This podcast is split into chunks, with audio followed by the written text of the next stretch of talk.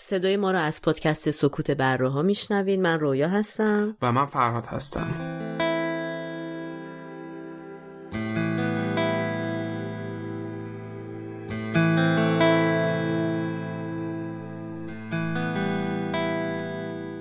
تاریخ پخش این اپیزود 26 بهمن ماه 1398 خورشیدیه که برابر میشه با 15 فوریه 2020 میلادی.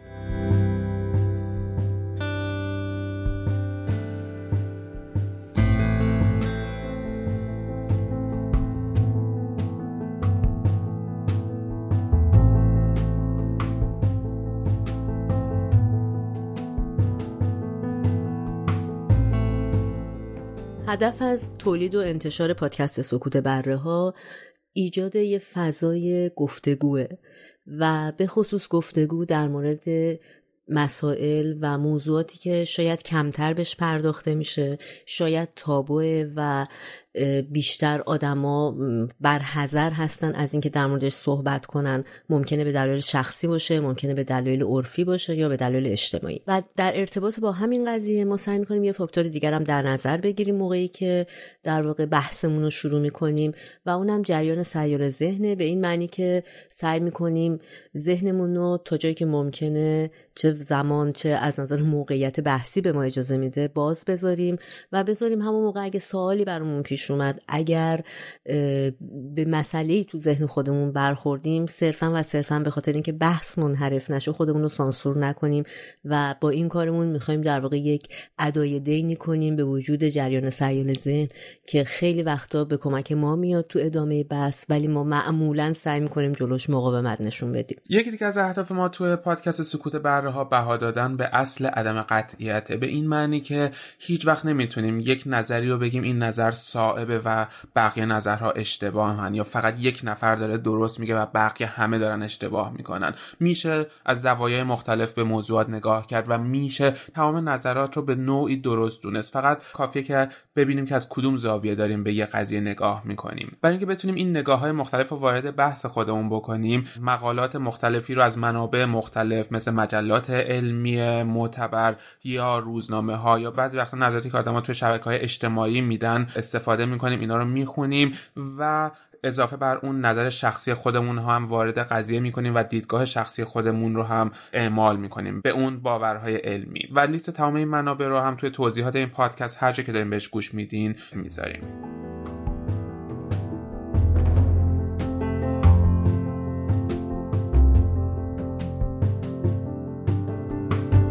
تعداد محدودی از پستانداران پریود میشن و خونریزی رو دارن. ما دیگه مثلا پریود می‌گفتیم فیلم کردیم خیلی مثلا شیک و دردهای موقع پریود هم اندازه یه دردیه که آدم موقع سکته قلبی تجربه. زنا وقتی که در واقع پریود میشن نجسن. و ازشون دوری کنیم. اجداد بیابانگرد ما به تعدادی که امروز آدم ها پریود میشن پریود نمی‌شدن. مردا هم می‌تونن به تغییرات هورمونی همینقدر حساسیت نشون بدن و حساس مردی که تو فرنگ ما خیلی حالت مردونه و دومیننت و اینا دارن. سلطه‌گرن. آره اونا تستوسترون پایین تری یه پسر بیه بگی مثلا من پریودم. خنده و بیشتر فکر می‌کنه او طرف می‌خواد بگه من چقدر مثلا با اطلاق کلمه پریود به این قضیه برای مردان کاملا اشتباه. گلو دادن دست پرستارا و زنایی که پریود بودن و به این رسیدن که این گله زودتر پژمرده میشه. وقتی یه زنی مثلا عصبانیه میگن حتما پریوده. من مانتو شلوارم اینو قشنگ مثلا همه خونی خون داره می‌زنه بیرون. قیافه معلم هندسام که خب میگم آقا سرشو انداخته بود اینقدر کل این قضیه نهایت بیشعوری و نهایت نفهمیه. من اون استاد و تمام آدمایی که تو اون قضیه درگیر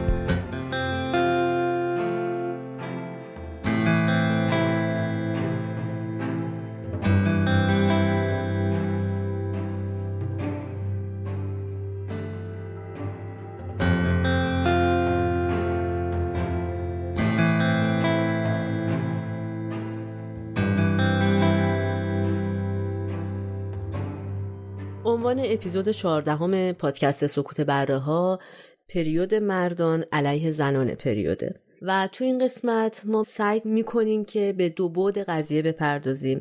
یعنی اول می‌خوایم شروع کنیم یکم در مورد پریود خانم ها صحبت کنیم و اینکه بعدش بیایم به سر وقت آقایون و ببینیم که آیا اصلا پریودی برای اونا وجود داره؟ آیا میشه این اصطلاح اصلا براشون استفاده کرد؟ و کلا در مورد تابوی پریود چه تو جامعه خودمون و چه در جوامع دیگه یکم صحبت کنیم و بحث و باز کنیم. خب فکر می‌کنم که کلمه پریود رو اگه بخوایم به لحاظ جمعیتی نگاه کنیم تقریبا تو رده های سنی مختلف شاید نسل جدید و خیلی آدم نمی‌تونه آمار خوبی حداقل من نمی‌تونم براشون داشته باشم. ولی در زمانی که من نوجوان بودم شاید ماها از سن دوازده یازده سالگی با این قضیه آشنا شدیم که یعنی از دوستامون میشنیدیم و این اتفاق میافتاد که بله مثلا خونریزی اتفاق میفته برای دخترها تو سنین حالا از همون تقریبا ده سالگی شروع میشه تا 16 17 سالگی و خیلی چشم و گوش بسته بر اساس دورانی که خب هممون تو دهه 60 تجربه کردیم. کم و بیش به مرور باش آشنا می‌شدیم. آره برای ما پسرم که فکر کنم اصلا مطرح نبودش این قضیه. هیچ آموزشی در موردش ندیده بودیم و هیچ اصلا در موردش حرفی زده نمیشدش. شاید مثلا تو خانواده به صورت غیر مستقیم متوجهش می‌شدیم خود من مثلا با این قضیه تو رساله ها باش آشنا شدم. تو چه سنی؟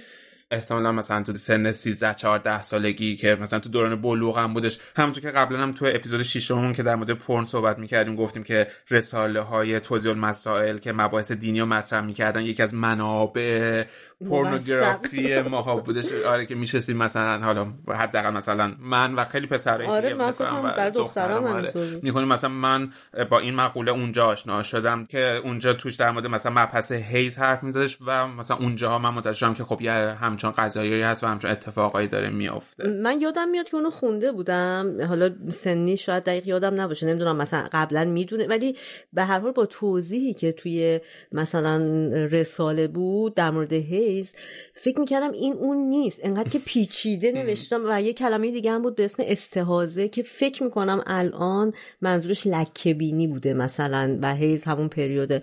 ولی به هر حال پریود اسامی دیگه ای داره که تو فارسی ما ازش استفاده می‌کنیم. بعضیش هم خب ریشه فرانسه یا انگلیسی داره. زمان مامانای ماها مثلا بیشتر کلمه رگل استفاده می‌شد یا قاعدگی یا عادت ماهیانه. ولی ماها دیگه مثلا پریود می‌گفتیم فکر کردیم خیلی مثلا شیک و تمیزه.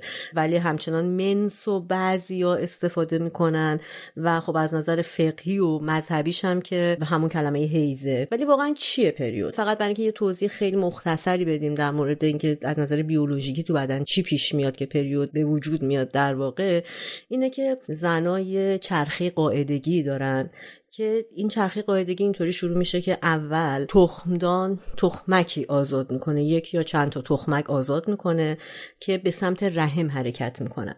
و اینا در مسیر حرکتشون اگر اسپرمی رو ببینن و عمل لقاح با موفقیت انجام بشه. نطفه تشکیل میشه و نطفه میدوی میره میچسبه به دیواره رحم و دیواره رحم هم شروع می‌کنه بافت خودش رو قوی تر کردن به خاطر اینکه از این نطفه محافظت کنه و در واقع به بارداری مرحله حاملگی برسه.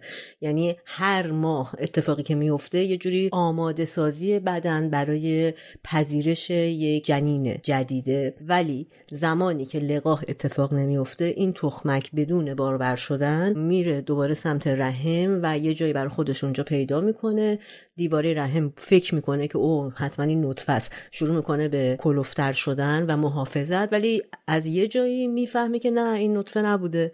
و آره و ریزش پیدا می‌کنه و خون ریزی شروع میشه که این سیکل تو آدمای مختلف متفاوته معمولا عددی که در موردش میگن میگن بین 24 تا 38 روز طول می‌کشه بر اساس در واقع بیولوژی های مختلف تو زنان. و دورش هم بین 3 تا 7 روز اصولا به صورت نرماله. ولی خب بعضی ده روزه هم هستن و ممکنه یکی دو روزه هم باشه. و اگر مثلا تخمکی وجود نداشته باشه یا تخمدان آزاد کنه یا به هر دلیلی مشکلی وجود داشته باشه ممکنه این سیکل به هم بخوره. بعضی از تحقیقات نشون داده که یه سری از دلایل بیرونی از قبیل استرس از قبیل تغذیه می‌تونه تأثیر گذار باشه روی این سیکل. و اصولا هم پترن کلی این شکلیه که وقتی هر چقدر که جوونتر هست بدن ممکنه نامنظمی بیشتر دیده بشه. موقع پریود شده یعنی سیکلا خیلی مرتب نباشه ولی هر چقدر سن میره بالاتر به یه ثباتی می‌رسه. و اصولا هم خونی که اول شروع می‌کنه به اومدن خونه خیلی تیره و خیلی با در واقع شدت کم شروع میشه. بعد یکی دو روز از شروع این خونریزی اوج دورانیه که خونریزی به صورت کامل داره انجام میشه و بعدم به مرور کم میشه و قطع میشه. این ریزشی که در دیواری رحم اتفاق میفته در واقع به صورت یک سیگنال هورمونیه.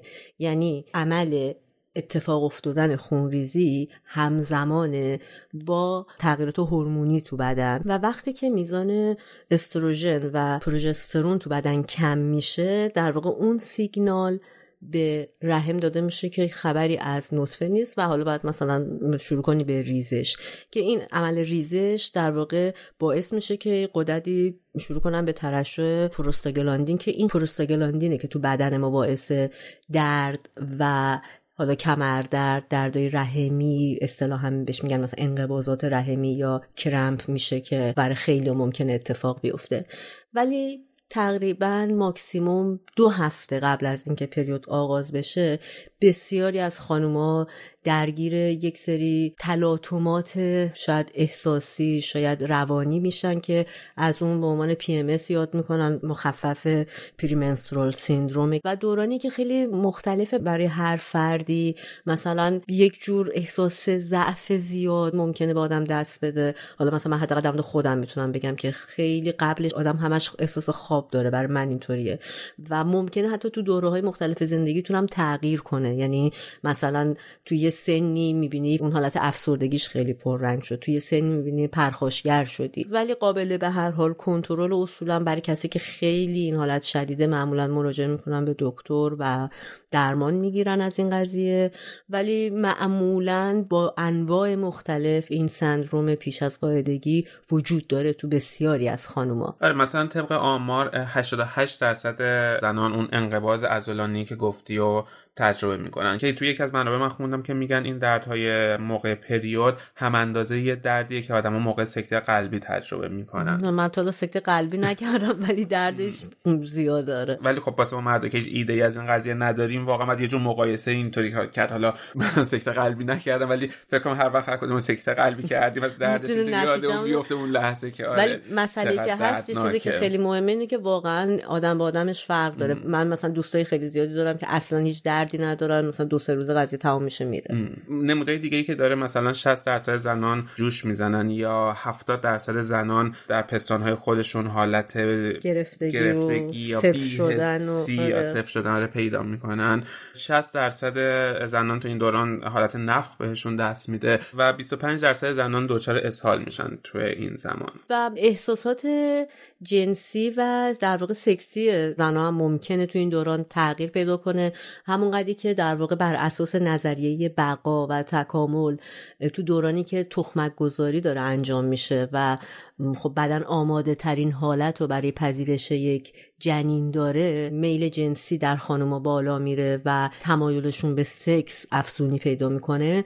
همون قدم در واقع تو دوران پریود ممکنه در مورد برخی از خانوما این اتفاق بیفته که احساس جنسیشون کم بشه حساسیت پیدا کنن نسبت به بو. برای بعضی حتی این قضیه می‌تونه با حالت تهوع و احساس بی اشتهایی میل نداشتن به غذا هم تو اون دوران همراه بشه. فکر می‌کنم یه جوری میشه باز گفت مثلا به صورت تجربی تقریبا هر زنی همون جوری پریود میشه. همون حساسیت که پیدا می‌کنه دوران پریود تو دوران بارداری خیلی اگزجوره مواجه میشه باهاش و این تغییرات هورمونی در بدن انسان ماده اتفاق میفته حالا برخلاف باور عمومی که وجود داره که فکر می‌کنم هممون تقریبا کمابیش فکر می‌کنیم که تمام پستانداران پریود میشن و خونریزی دارن ولی تو واقعیت غیر از اینه. یعنی تعداد محدودی از پستانداران پریود میشن و در اون خونریزی رو دارن که میشه شامل ما انسان ها خیشاوندان خیلی نزدیکمون که میشن میمون ها گوریل ها اورانگوتان ها و بابون ها و بعد در تعداد محدود از خفاش های این قضیه دیده میشه. یعنی اینکه بقیه پستانداران پریود به اون معنی خونریزی رو ندارن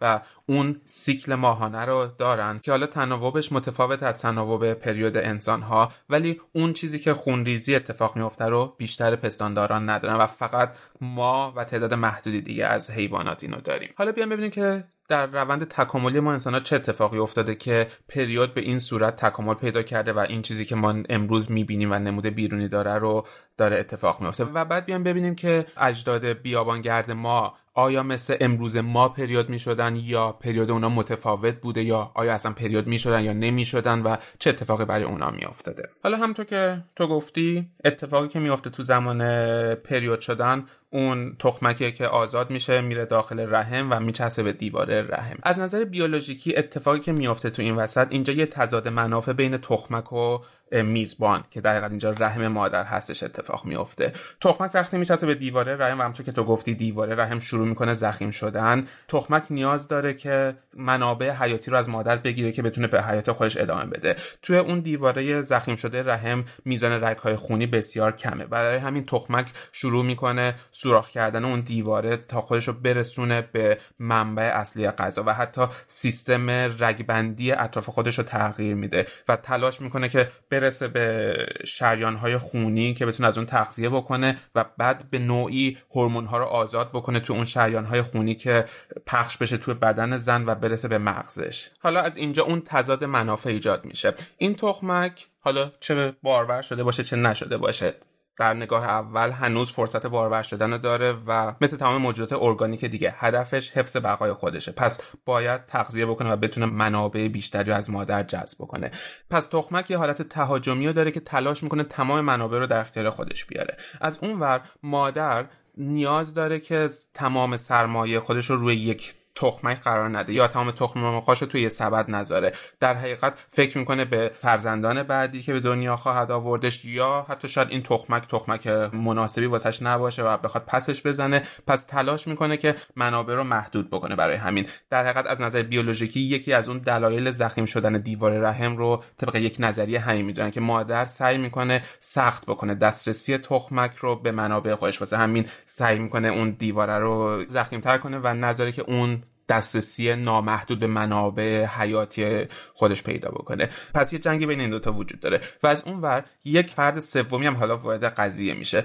پدری که وجود داره که حالا اگر فرض کنیم که اسپرمی هم اومده و این تخمک بارور شده حالا این تخمک یک ژنهایی هم از اون پدر داره. و اینجا پدر منافش کاملا با مادر مخالفه. برای اینکه اون اسپرم بر اساس اون ژنی که از پدر داره می‌دونه که این بچه متعلق به اونه. ولی بچه بعدی می‌تونه متعلق به اون نباشه. پس اونم سعی می‌کنه غلبه بکنه و بیشتر همه منابع رو جذب کنه برای خودش و هیچی نذاره واسه بچه های بعدی. پس یه جنگ نابرابر بین اینا شروع میشه و دقیقا عمل بارداری یا لقاح یک چیزی نیست که یک عضو تصمیم بگیره و کارش انجام بده. یک کمیسیون اینجا هست شامل سه نفر که هر کدومشون منافع مجزا از هم دارن و یک جنگ شدید بین اینا برقراره. و از نظر بیولوژیکی این اتفاق میفته که اون دیواره رحم زخیم میشه و بعدا حالا وقتی که لقاح انجام نشده باشه و اون تخم بارور نشده باشه ریزش پیدا می‌کنه و میرزه بیرون. پس اتفاقی که تو رحم انسان ماده میفته کنترلش از نظر زخیم شدن دیواره رحم دست مادر یعنی مادر به صورت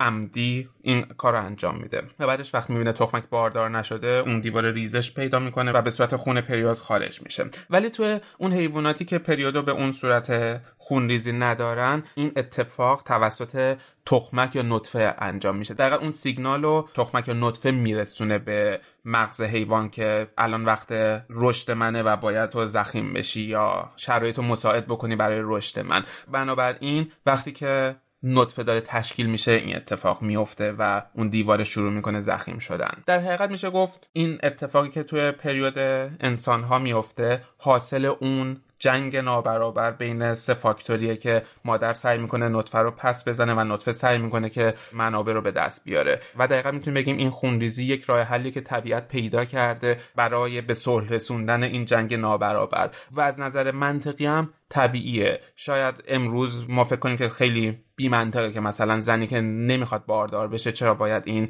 دوره رو هر ماه واسش اتفاق بیفته؟ ولی وقتی برگردیم توی طبیعت و توی میلیون ها سال نگاه بکنیم اجداد بیابانگرد ما به تعدادی که امروز آدم ها پریود میشن پریود نمی‌شدن. خب مثلا جلوگیری از بارداری وجود نداشت. در حقیقت زنان قبیله بعد از دوران بلوغ خودشون یا در حال بارداری بودن یا در حال شیردهی بودن و بعد از اون دوباره فرزند بعدی رو به دنیا می آوردن. و تو دوران بارداری یا بعد از اون تو دوران شیردهی معمولا خونریزی وجود نداره. بنابراین از نظر روند طبیعی خیلی منطقی بوده که اینطوری بحث هزینه فایده است. جلوی این قضیه رو بگیریم و بعدش هم حالا هر چندگاهی با خونریزی از شهر این آفت به نوعی اون نطفه ناخوانده یا تخمک ناخوانده رها بشیم. و مثلا طبق تخمین های یک انسان مدرن در عصر معاصر حدوداً نزدیک به 500 بار در طول دوران زندگی خودش پریود میشه. ولی اجداد بیابانگرد ما طبق تخمین هایی که می‌زنن ماکسیموم 100 بار پریود می‌شدن. که البته اگه بخوای این عدد رو حساب کنی یه جوری بخوایم متوسط هم بگیریم. مثلا حالا ما بگیریم 400 بار ضرب در 5 کنیم تقریبا میشه 2000 روز که 2000 روز چند سال میشه؟ یعنی تقریبا فکر کن یه چیزی حدود 6 7 سال مداوم.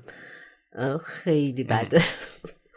یه دلیل دیگه ای که گفتیم اکثر پستانداران اون حالت خونریزی رو مثل ما انسان ها ندارن اینه که اونها هم همین اتفاق واسهشون میفته حالا گفتیم نطفه اون سیگنال رو میرسونه که من اینجام. مثلا آماده کن مستعد کن فضا رو برای من. اونام در حقیقت دیوار رحمشون زخیم میشه. اما بعد از اینکه تخمک بارور نشه به جای اینکه اون دیوار رحم رو تخریب بکنن و بیرون بریزن شروع به بازسازی اون دیواره می‌کنن یا اونو جذب می‌کنن و دوباره به جریان خون وارد می‌کنن و ازش استفاده می‌کنن. یه جور در واقع سیستم تصفیه بیرونی که مثلا تو انسان وجود داره با پریود داخلی آره داخل اتفاق میشه. و دوباره از نظر بیولوژیکی گفتن که تخریب کردن این سازه و بیرون ریختنش کم هزینه تره واسه مادر یا واسه بدن تا بازسازی داخلی اون قضیه و برای همین دوباره بحث هزینه فایده میشه که انسان به عنوان یک موجود پیشرفته یا به عنوان موجودی که هوشمند آره تکامل پیدا کرده اینو میریزه بیرون و شروع نمی‌کنه بازسازی کردن. چون بازسازیش انرژی خیلی بیشتری رو از بدن می‌گیره. حالا یه نظریه بیولوژیکی دیگه هم هستش که این سیستمی که انسان ها دارن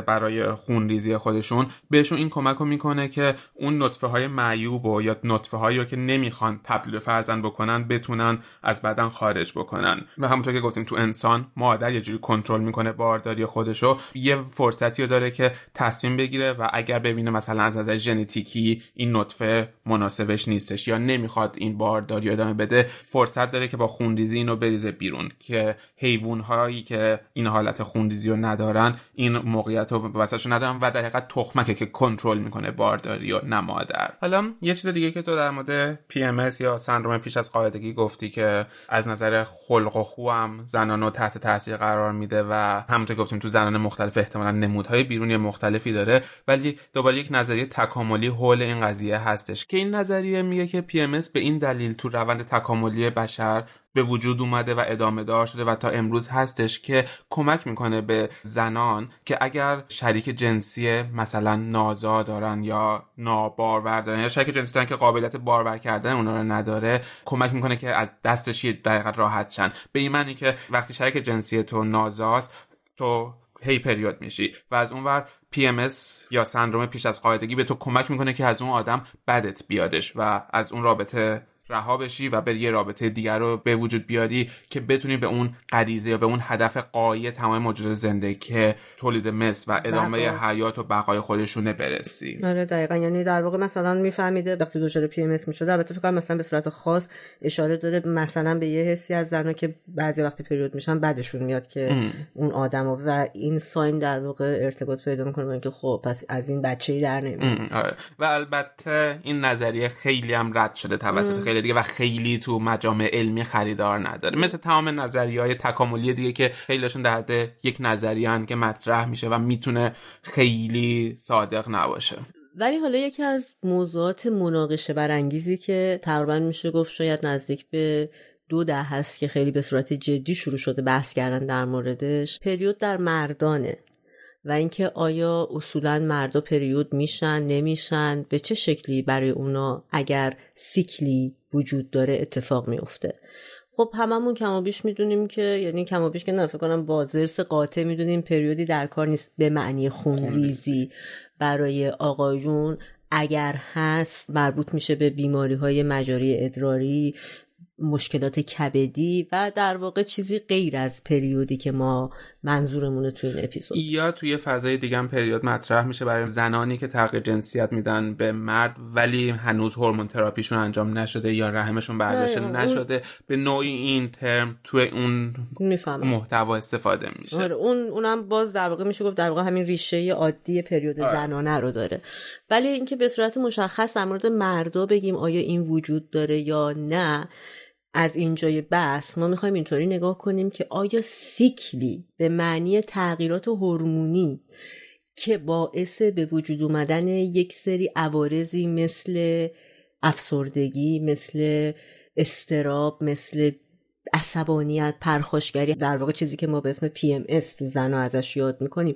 آیا آقایون هم دچار همچین سیکلایی میشن یا نمیشن؟ در حقیقت یعنی باید بگیم که پریود زنانه رو به دو قسمت تقسیم می‌کنیم. یا قسمت فیزیکیشه که در موردش مفصل حرف زدیم و یا قسمت روحی روانی و هورمونیشه که در مورد اونم به اختصار حرف زدیم. حالا در مردان روی اون قسمت روحی و روانیش و هورمونیش می‌خوایم صحبت کنیم که وجود داره یا همچنان چیزی به صورت سیکل یا نه؟ چیزی که ما شاید هممون شنیده باشیم اینه که خانوما به تغییرات هورمونی حساسن و متاسفانه بعضی وقتا حتی متلک میشنویم در مورد این قضیه. هورموناش بالا پایین شده. نمی‌دونم از اینجور کلمات. در حال چیزای شوخی هم میشه با این حرفا. ولی چیزی که هست اینه که تا به امروز تحقیقات نشون داده که مردا هم می‌تونن به تغییرات هورمونی همینقدر حساسیت نشون بدن و حساس باشن. ولی حالا تو عرف این به عنوان یه مسئله زنانه کاملا شناخته میشه.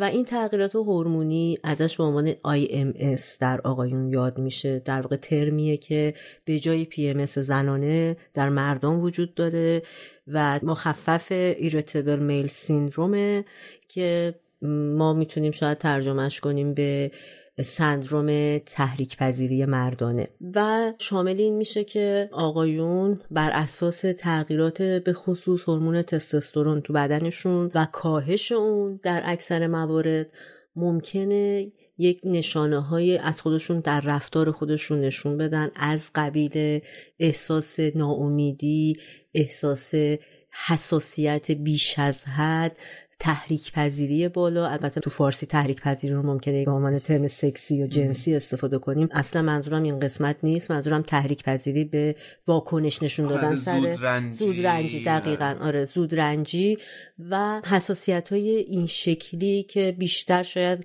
مثلا به صورت عرفی ما تو پریود زنانه و اون همون حالت افسردگی که همه مثلا خیلی به صورت کلی ازش حرف می‌زنن در مورد خانما اینجور نشانات تو آقایون هم وجود داره و دیده شده. کلا یه فرضیه هایی میگه مثلا در مورد خانوما وقتی دچار این حالت میشن معمولا نمودش این شکلیه که با گریه کردن و خیلی احساس ناراحتی همراه افسردگی که به زنا دست میده. ولی در مورد آقایون بیشتر نمود پرخاشگری قدرت طلبی زودرنجی حساسیت هایی که یه جوری در واقع شاید پر سر و صدا تر باشه همراهه. آره دقیقا چون که یکی از دلایلی که واسه این سندروم دیدن پایین رفتن میزان تستوسترونه و از اون یه باور غلط ما داریم که مثلا مردایی که خیلی مردن یا خیلی مردونن خیلی پرخاشگرن خیلی مردن و اون وقت می‌دونیم که تستوسترون یه هورمون مردان است و باور عمومی اینه که اینا چون مردن تستوسترون بالایی دارن. ولی از اون ور نه دقیقا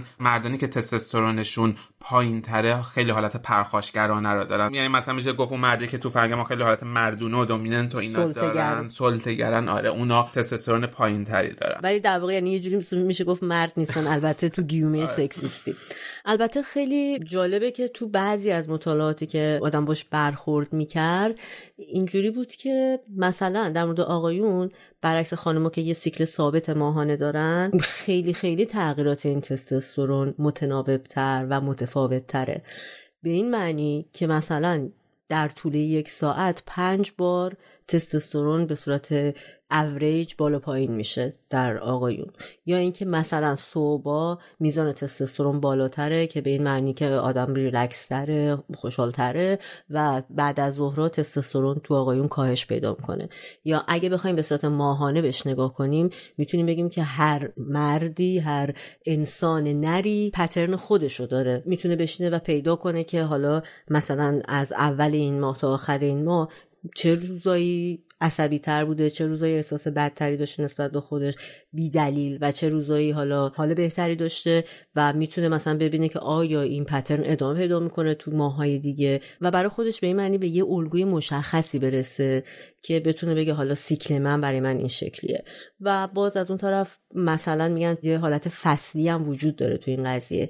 یعنی تستوسترون تو آقایون تو ماهایی مثل نوامبر و دسامبر بالاتره. یعنی تو فصل سرد سال تو فصل سرد که همون آبان و آذر و بعد از اون مثلا تو کشورهای سرد سیر مثل نروژ فنلاند سوئد کشور شمالی باز دوباره این میزان بیشتر میشه تو آره. سرد. و همون مثلا توی اردیبهشت و فروردین و خرداد پایین تر میاد که در واقع فصل جفتگیری هم میشه گفت تو حیوونا اینا هم هست. یا از اون دیدن استرس هم خیلی اثر داره روی بالا پایین شدن تستوسترون.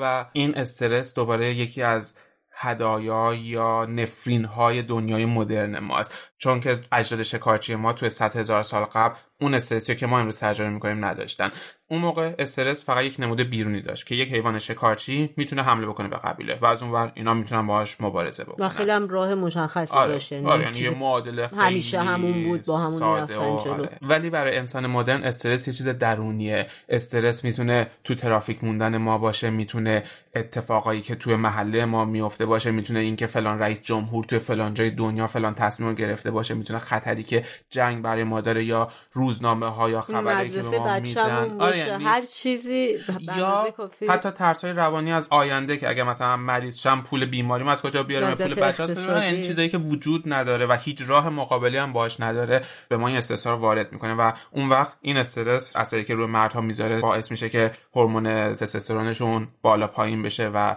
اثرات منفی داشته باشه. و با این در واقع سندروم IMS یه سری از بیماری ها و یه سری از عادات ما هستند که تقویت می‌کنن یعنی باعث بیشتر شدن این قضیه میشن. یکی از اونا مسئله چاقیه.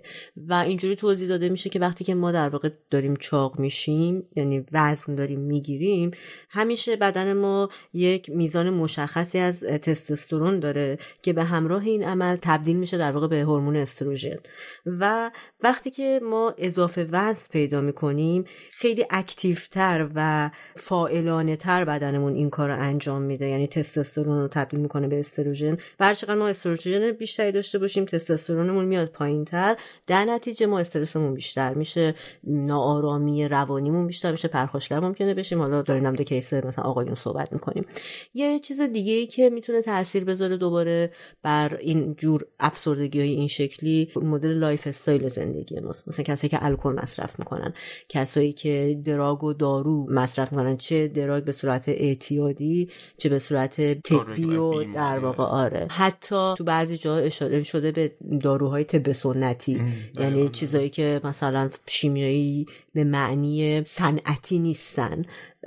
چون دقیقا اون داروهایی که ما فکر کنیم بی خطرن و حالا آره ما چون یه باور غلطی آره. وجود داره که فکر می‌کنیم هر چیزی که از گل و گیاه به دست میاد اینا مثلا بی خطرن در صورتی که اینا بعضیاشون تاثیرات هورمونی خیلی زیادی دارن ولی ما فکر می‌کنیم که نه دیگه گل و گیاه حواسون نیست مثلا همون مورفین هم از همین چیزا به دست میاد. ولی از اون خیلی تحقیقات و خیلی دانشمندان کلا مخالف این نظریه یعنی میگن همچون تغییرات هورمونی مرتب و به صورت سیکلی توی مردان وجود نداره. میگن که همونطور که گفتی تستوسترون از صبح تا شب تغییر می‌کنه و دوباره فرداش همینطور این تغییر می‌کنه و اون تغییرات اونقدرم زیاد نیست که اثرات خیلی شدیدی توی دیده بشه بذاره. آره. این ثابت شده که استرس میاره پایین سطح تستوسترون و می‌تونه اون اثرات خلق و خویا بذاره. ولی مشخصه دلیلش. استرس گرفتی این اتفاق میفته. اون چیزی که مثل عادت ماهانه زنان آره یک سیکل داشته باشه معتقدن که همچون سیکلی وجود نداره.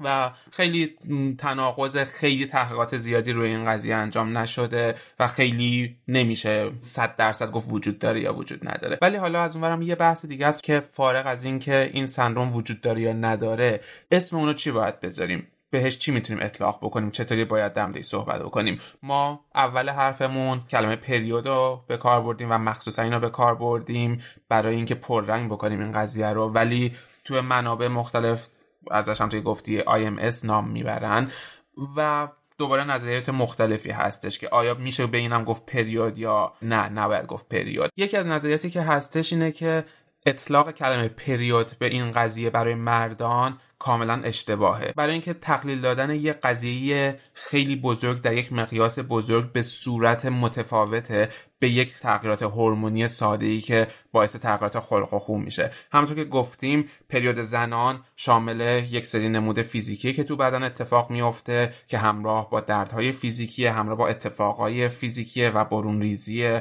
به صورت خونه و همچنین یک بعد روانی داره که بالا پایین شدن هورمون ها روی اخلاق و خلق و خو اثر می‌ذاره. که خود اونم اصلا به صورت فقط فیزیکیش هم بخوای نگاه کنی جدای از مسئله احساسیش خودش اصلا چیز کمی نیست. ولی حالا اگر این سندروم ترکیب مرد یا IMS و اگه حتی معادل اون قسمت تغییرات هورمونی زنان بدونیم و سطح اینا رو یکسان بدونیم ولی باز هم اطلاق کلمه پریود به این قضیه خیلی درست نیستش و یک جوری میشه گفت تحقیر نمی‌خوام به کار ولی یه جوری ساده سازی یا ساده انگاری اون قضیه است. هم دقیق نیست یعنی به لحاظ علمی دقیق نیست چون پریود هم وزن حتما یعنی خونریزی توش هست ولی توی این پریود مردانه نیست. و همین که یکم کوچیک کردن شاید اون حجم درد و فشاریه که یه زن تو دوران پریودش تحمل می‌کنه. ولی از اونورم حالا سخته. یعنی اگر تو بخوای مثلا به عنوان مرد به یک نفر که نمی‌دونه شرایط تو توضیح بدی و مثلا فرض کن که تو توی دوران آی و بخوای به یک نفر توضیح بدی خیلی هم حالا اگر طبق اون نظریا اعصاب درست حسابی نداری و سخت توضیح داشت. یعنی مثلا واسه خودم اگر من بگم من الان پریودم و حالم خوب نیستش با دو جمله می‌تونم منظور خودم برسونم. ولی مثلا اگر بخوام بگم من IMS دارم. می‌دونی IMS چیست؟ IMS سندروم فلانه که در اثر تغییرات هورمونی اتفاق میفته می‌دونی توضیح دادنش خیلی پیچیده میشه. این تئوری به صورت کامل تایید بشه. حتما ترمش هم معادلش پیدا خواهد شد. مثلا می‌تونی بگی من یه سیکل ماهانه دارم. فکر می‌کنم اینم نسبتا گویاست. خب اگه بگی چون به نظرم شاید عکس عمل اولیه در مقابل اینقدر یعنی ریلکسی که الان تو گفتی مثلا به عنوان یه پسر بیه بگی که مثلا من پریودم یه جور مثلا بیش خنده است. و بیشتر فکر می‌کنم او طرف می‌خواد بگه من چقدر مثلا با یعنی اصلا کسی درد تو رو نمی‌فهمه بیشتر به چیزی مثلا جانبی و حاشیه‌ایش فکر می‌کنه. و در نهایت همونطور که گفتیم خیلی روی این قضیه تحقیقات زیادی نشده و خود من شخصا تحقیقاتی که روی این قضیه شده رو وقتی یکم گشتم به چند منبع محدود رسیدم که آقایی به نام دکتر دایموند کتابی رو در مورد این قضیه نوشته یه وبسایتی گذاشته و کتابش رو برای فروش گذاشته. که همونطور که تو اپیزود قبلی که در مورد خرافات شبه علم حرف می‌زنیم گفتیم برای شخص من این یکم حالت شبه علم داشتش. یعنی این آقای دایموند و کتابی که گذاشته برای فروش و نوع نسلی که داره و یه قسمت مثلا پررنگ و جذاب و بفروش از کتابش رو آره که حالت اقتصادی و commercial رو بفروش داره توی وبسایت گذاشته و بعد هی شما رو ارجاع داده به کتاب که برین این کتاب بخرین و سعی کرده که بفروشه نظریه خودش. یه ذره برای من حالت شبه علم داشتش و تحقیقات خیلی معتبری هم حولش پیدا نکردم. نتونستیم پیدا کنیم. به اضافه این که معمولا از نظر علمی مثلا وقتی شما تو Google Scholar مثلا search می‌کنید که یه مقاله چقدر در واقع بهش ارجاع داده شده مثلا تعداد کارهایی که به این آقا ارجاع داده شده خیلی کم بود. حالا ممکنه واقعا خواسته یه نظری جدیدی مطرح کنه شاید در آینده حرفای ثابت بشه. ولی یه چیزی که وجود دارم شاید میشه گفت مقابل این قضیه آدم بگه اینه که واقعا تحقیقات این شکلی بودجه تحقیقاتی این شکلی روی مسائل مردانه محدوده و کمتر تو دنیای الان که موج فمینیست خیلی در بر گرفته همه جا رو کمتر بودجه هم داده میشه به اینجور تحقیقات. ولی از اون مثلا یه تحقیقاتی که تو انگلیس انجام دادن یک چهارم مردا گفتن که این سندرومو دارن و به صورت یک سیکل تکرار شونده این سندروم رو تجربه می‌کنن. خود من مدتی تمرکز کردم روی این قضیه و سعی کردم که تو تقویم یادداشت بکنم و ببینم که آیا واقعا می‌تونم روندی واسش پیدا بکنم و دور تنهایی واسش پیدا بکنم یا نه. و به صورت خیلی سورپرایز شونده ای یه دور تناوب واقعا ثابت واسش پیدا کردم تو چند وقت؟ تو یه دوره 6 ماهی اینو بررسی کردم و بعد به یک سیکل دو ماهه رسیدم. که حالا اگه بخوام توضیح بدم دقیقا چه اتفاقی میفته واسه من روندش تقریبا بین چهار روز تا 6 روز طول می‌کشه. هر دو ماه یک بار اتفاق میفته تمام شرایط محیطی رو بررسی کردم که اتفاق خاصی مثلا افتاده قبل و بعدش یا مثلا میزان مصرف الکل یا میزان ورزش کردن یا اتفاقی که باعث میشه اون هورمونا بالا پایین بشه. دیدم نه شرایط نرمال بوده تقریبا. اتفاق خارق العاده تو اطرافش نیفتاده بودش. و بعد تو یک بازه چهار روزه تا 6 روزه شروع میشه. اولش با یه حس اندوه واسه من شروع میشه. اندوه غم یک حالت بیمیلی مثلا به زندگی. آره به تدریج مثلا دو روز اول اینطوریه. یواش یواش یه حالت خش واسم شروع میشه از مثلا روز سوم تقریبا تا بگم عصبانیت. همون که گفتیم زود رنجی یعنی منتظرم که یکی مثلا به من بگه تو یا بگه باله چشت ابروه. بعد دیگه من از یه درامای عظیم بسازم و یه ذره حالت پرخاشگری پیدا می‌کنم. اون اتفاقا باسم مهیبتر میشه. مثلا میگم یکی برام میگه بال چشت ابرو این گسترش پیدا می‌کنه یواش یواش واسه من تبدیل به یک بحران میشه. تقریبا مثلا تو روز چهارم یا پنجم می‌تونم میگم به اوج خودش می‌رسه که دوچار یک بحران روحی شدید میشم.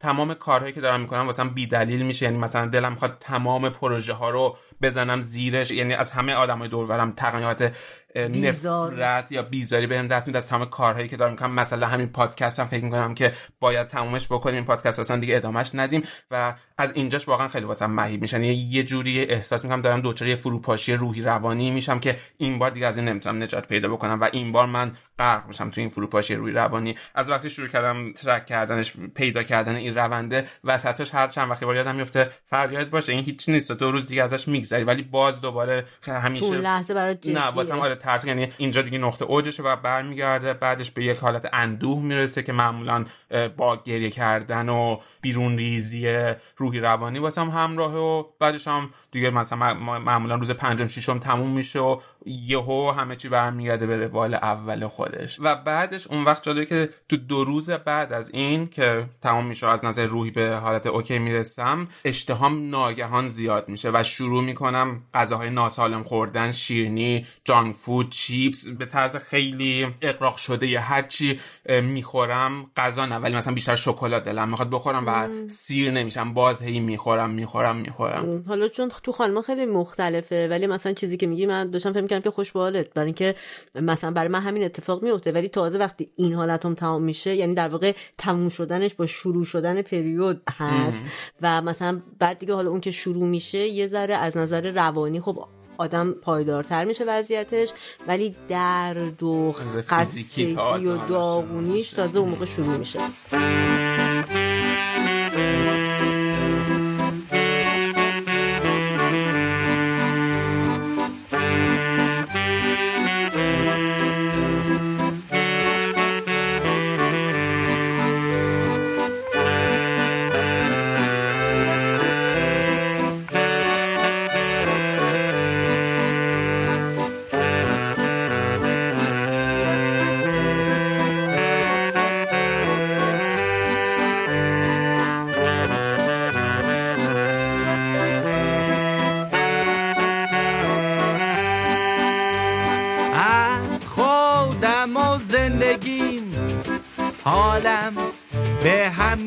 می‌خوره از شما دوست عزیز حالم به هم می‌خوره. لحظه به لحظه هر روز حتی تو عید نوروز. لحظه سال تحویل حالم به هم می‌خوره. از همه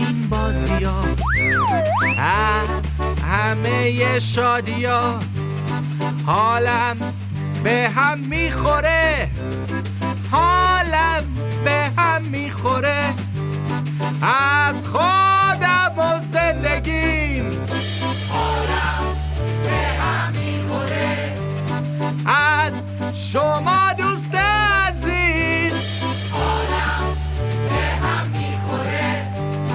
از خودم و زندگی.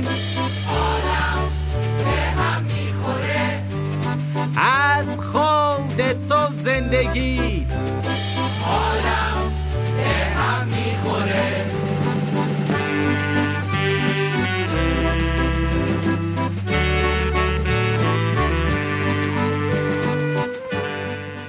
نام قطعی که در حال شنیدن اون هستیم حالم به هم می‌خوره هست. کاری از پارسا پور ابراهیم.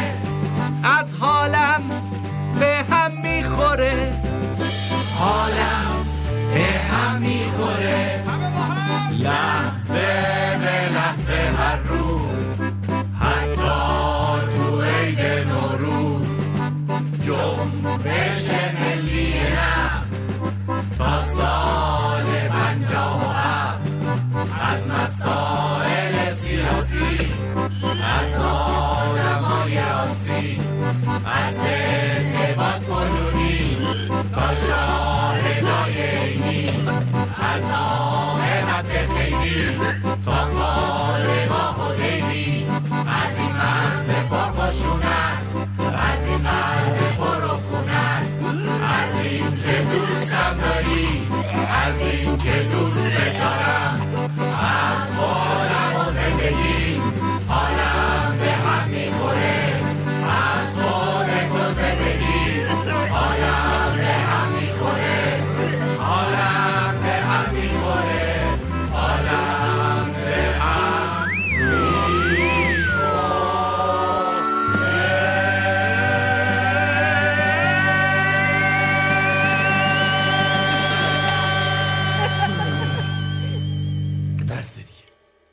در مقابل پریود مردان که همچنان مناقشه برانگیزه و هنوز میشه گفت به صورت 100 درصد ثابت نشده یک مسئله قطعی داریم به عنوان یائسگی مردانه. خب بازم میگم تو فارسی یائسگی تو خانوما همون یائسگیه در مردم هم ترمی براش هنوز انتخاب نشده یا حداقل من نمی‌دونم. ولی توی انگلیسی ما به یائسگی زنان معمولا میگیم مناپوز که در واقع به قطع شدن ناگهانی هورمون استروژن و پروژسترون در بدن زنان اطلاق میشه مناپاز.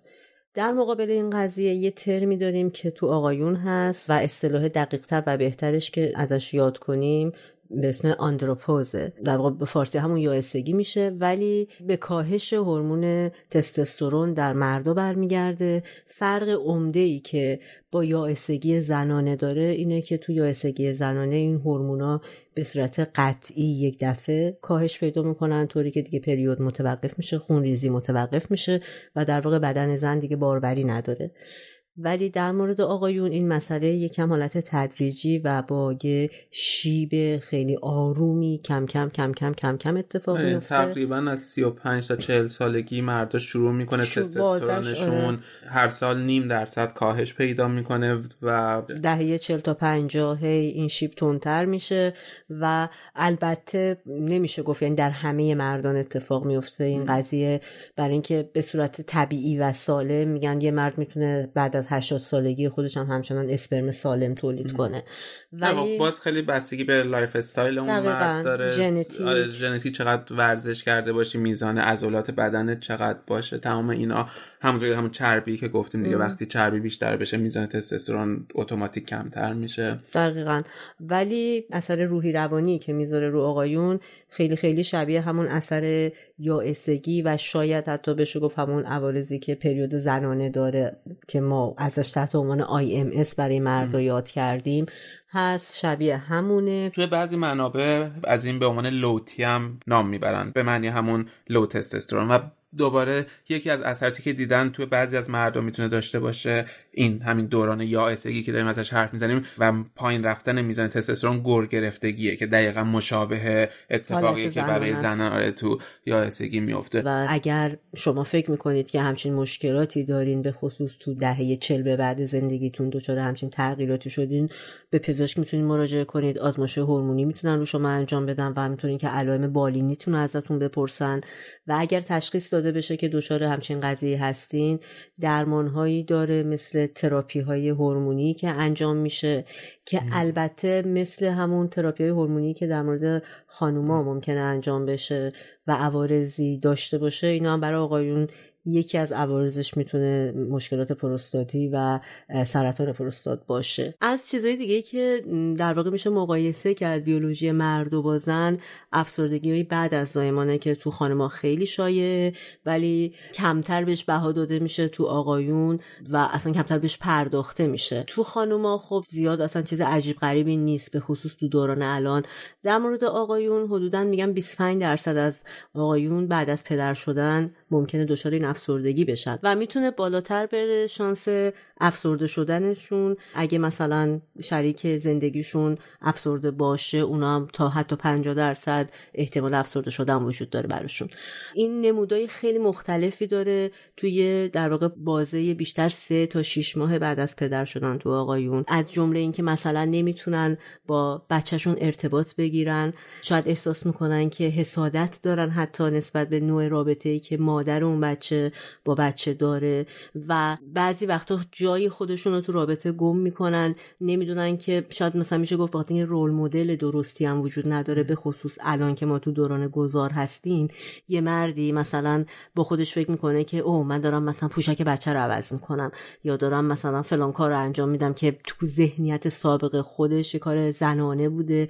احساس خوبی پیدا نمی‌کنه. البته اصلا خب قابل تعمیم نیست ولی همش می‌تونه عواملی باشه که آدم سوق بده به سمت اون تنهایی به سمت اینکه فکر کنه رابطهش تغییر پیدا کرده و بیشترم باز همچنان مثل نوع افسردگی دیگه تو مردا بروزش میشه گفت بیشتر حالت باز پرخاشگرایانه است و تدافعی در واقع و اون زودرنجی که با خشم ابراز میشه. و این تغییرات البته خیلی باید حواسمون باشه که حتما حتما هیچ اشکالی نداره آدم بره پیش یه مشاوری و حداقل بگه فوقش اون یه تستی روش انجام میده و می‌فهمه که نیست. برای اینکه تحقیقات زیادی نشون داده که پدران افسرده تاثیر زیادی به خصوص دقیقا تو همین سه تا شیش ماه اول تولد بچه روی خلق و خوی اون بچه می‌تونن بذارن. تو کیسایی حتی نشون داده شده که ممکنه رشد این بچه دچار تاخیر بشه در مرحله رشدی خودش. و حالا از نظر روحی روانی که همیشه مثلا اگه به خصوص مادرم افسرده باشه پدرم افسرده باشه دیگه بچه واقعا به لحاظ ارتباط احساسی هم ممکنه دچار مزیقه بشه با والدین خودش. و دوباره شاید چیزی که بیشتر از همین قسمت برای من مهمه اینه که نترسیم از اینکه افسردگی یه لیبل زنان است و به خصوص افسردگی بعد از زایمان تو عرف و فرهنگ ما و شاید خیلی از جاهای دیگه دنیا بپذیریمش قبولش کنیم و دنبال درمانش بریم. آره حالا اگه بعد همین حرفات دوباره برگردیم در مورد پریود و حالا دیگه وقتی میگیم پریود بعد از همین حرفا می‌دونیم منظورمون پریود زنانه.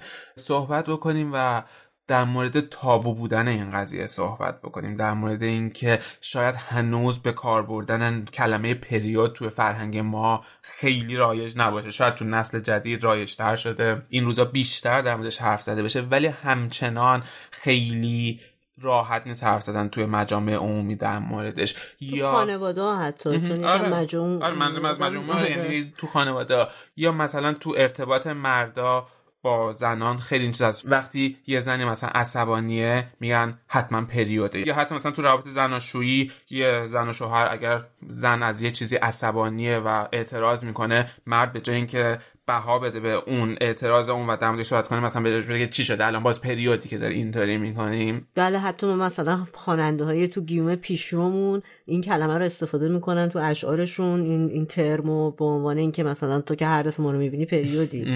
یا مرد فکر تو جمعای مردونهشون خیلی بیشتر این چیزا مسخره می‌کنن و ازش استفاده می‌کنن. مثلا یک زنی که دنبال احقاق حق خودشه توی اون جامعه ضد زنی که یک زنی که قدرتمند می‌خواد وایسه و حق خودشو بگیره خیلی راحت سرکوبش می‌کنن با این جوری که اینم که همیشه پریوده یا پریوده که داره مثلا اینطوری داد و بیداد می‌کنه در حالی که اون زن آگاهانه داره حق خودشو میگه. یعنی خب. یه سری شوخی های کلامی اینطوری میشه. و خیلی هم خب ریشه می‌دونه در بیسوادی و بیدانشی آره. داره. باعث هزاران بار واقعا تاسفه و حالا یه قضیه دیگه اینه که اگه نخوایم اینقدر بیشعور باشیم که با یه همچین چیزی اینطوری شوخی بکنیم و تحقیر بکنیم مسخرش بکنیم از اونور حتی اگر بخوایم به عنوان یک مرد ایرونی حالا من اینجا دارم حرف به این قضیه اهمیت بدیم خیلی وقتها ناآگاهیم. چون تابوه چون در موردش حرف زده نشده چون تو مدرسه در موردش حرف نزدیم هیچ جا ازش آموزش ندیدیم و حتی شاید زن ایرونی تو خانواده همچنان هم که گفتی خیلی در موردش آزادانه صحبت نمیشه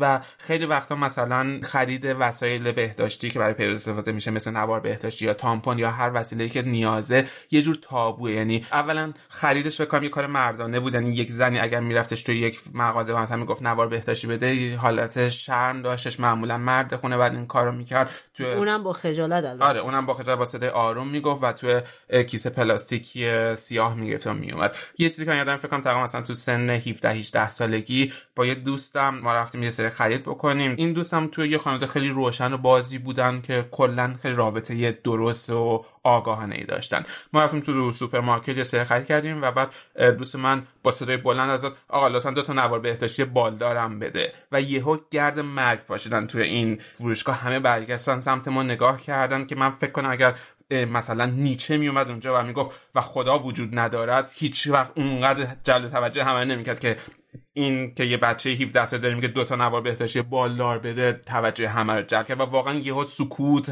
حکم فرما شد تو اونجا و همه فقط سریع دادن که ما از اونجا این دوتا آدم فضایی از اونجا بیام بیرون. بیرون آره از شرشون خلاص بشیم. آره خب این همیشه واقعا تو ایران بود. ام. البته باز مثلا منم شاید یه ذره مثلا نمی‌تونم مثال خوبی باشم برای اینکه مثلا توی خانواده ما بابای من خیلی راحت بود. یعنی مثلا 24 ساعته کارش بود چون من خودم یکم دیر پریود شدم. مثلا شاید تو سن 16 سالگی اینا. و همه مثلا مثل یه مثلا یه اتفاق خیلی خوبی که قرار بیفته ولی هی نمیفته مثلا از 13 سالگی من شروع می‌کردم مثلا آمار می‌گرفتم دم به دقیقه بابام از من هنوز پریود نشدی تا یه ذره شکم هنوز پریود نشدی و شاید نمی‌دونم همین باعث شد که من تو تجربیاتی که تو اجتماع داشتم در مقابل این قضیه اصلا نفهمم که اینقدر اجتماع ما گارد داره نسبت چون تو خانوادم خیلی راحت صحبت می‌شد و میشه هنوز. حالا اصلا اینکه چرا واقعا این مسئله از چه زمانی شروع شده به هیس هیس و پنهانی در مورد سخن گفتن و باز نکردنش. یکی از اولیه ترین چیزهایی که شاید خودمونم به صورت عادی بهش فکر کنیم و بهش ارجاع بدیم قضیه رو گفتمان های دینیه. البته حالا توی مطالعه ادیان اثبات شده که خب بله بسیاری از این نظریات دینی در واقع برخواسته از همون خواستگاه فرهنگی و اجتماعی مردم اون موقع بودن. نه لزوما حالا اینکه خود دین باعث بشه ولی در هر صورت ما می‌دونیم که مثلا در قرآن به صورت خیلی واضح آیه‌ای داریم که اشاره می‌کنه به اینکه زنها وقتی که در واقع پریود میشن نجسن و ازشون دوری کنین به همون نسبت حالا کم و زیاد توی مسیحیت این مسئله عنوان میشه دوباره و قبل از اون حتی ما تو یهودیا این قضیه دوباره وجود داره آره تقریبا تمام ادیان ابراهیمی آره این قضیه رو نجس با قاطعیت کامل دوری کردن از زنان در دورانی که پریودن رو توصیه کردن. حالا یه سری روانشناس و مردم شناس و جامعه شناس اومدن و خواستن توجیه کنن که چرا این دوری چرا این به این شکل اتفاق افتاده این مسئله. مثلا فروید نظرش اینه که ترس از خون باعث میشه که آدما همچین موضعی رو بگیرن. در مقابلش یه میگن که خب اگه اینطوری مثلا آدم از چسب زخمی هم که خونی میشه بعد بترسه. چرا فقط در مورد پریود زنان این حرف زده میشه؟ از طرف دیگه مثلا کسای دیگه بر این باور بودن که چون کلا یک باور عرفی و عمومی وجود داره به این قضیه که خون ناپاکه.